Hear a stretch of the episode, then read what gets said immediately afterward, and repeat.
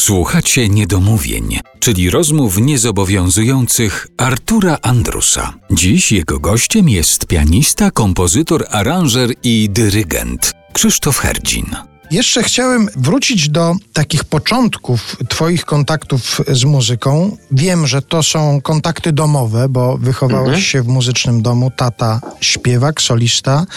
Mama też pracowała w chórze, śpiewała w chórze. Tak. I chciałbym Cię namówić na takie wspomnienie z dzieciństwa. Czy Ty spędzałeś część tego dzieciństwa w garderobach teatru muzycznego? Oczywiście. Mam e, no, mnóstwo tego typu wspomnień. Mam jeszcze starszego brata, 3 lata lata i razem spędzaliśmy w zasadzie każdą wolną chwilę razem z rodzicami w operze. To, to była opera były... w Bydgoszczy. Opera w tak, Bydgoszczy. Tak, opera w Bydgoszczy. To były dla mnie chwile, w których no na pewno połknąłem tego bakcyla, bo niezależnie od e, tego, że zajmuję się muzyką, to kocham operę.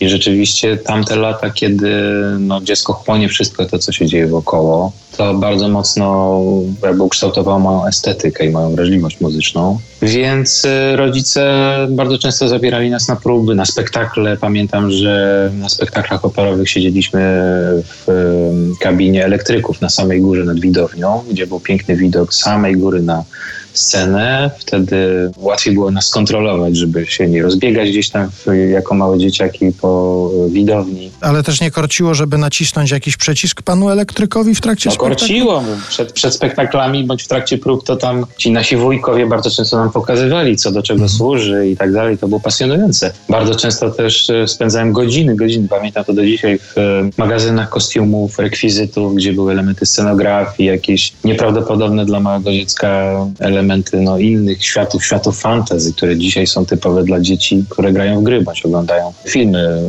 fantazy. A wtedy na przykład pamiętam, jak był wystawiony w Bydgoszczy kniaź Igor Borodina. To jest akcja, która odbywa się w średniowieczu w Rosji tam jest taka cała w jednym akcie długa, długa sekwencja, gdzie jest Han jakichś Tatarów no i oni mieli tak wspaniałe stroje i włócznie, jakieś łuki. To było coś nieprawdopodobnego. Innym razem, kiedy była na przykład Kraina Uśmiechu e, Lechara, operetka, całość działa się w Chinach, na zamkniętym dworze cesarskim. To też były, no dla małego dziecka możesz sobie wyobrazić, jeżeli możesz dotknąć, ubrać się w jakieś rzeczy, nie wiem, wziąć do ręki jakąś imitację broni. To coś nieprawdopodobne. No i cały czas ta muzyka i zapachy i perfumy i mnóstwo bliskich nam wujków i cioć i tak dalej. No to, to był piękny okres, piękny czas i rozrzewnienie wspominam to i bardzo głęboko tkwi w mojej pamięci. I miałeś na przykład ciocię Halkę?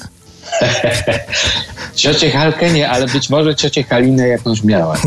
A jeszcze wracając do tych właśnie początków i do tego wychowywania się w rodzinie muzycznej, tata śpiewa, mama śpiewa.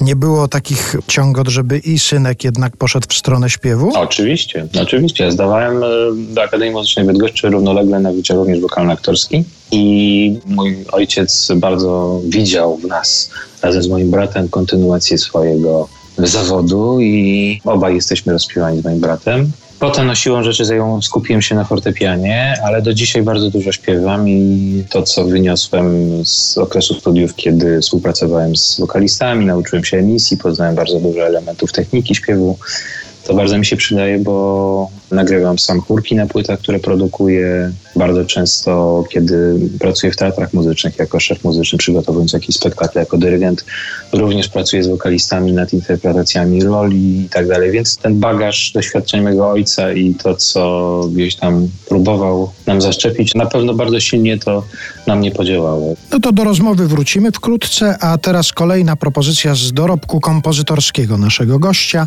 Zbójnicki z suity na tematy polskie.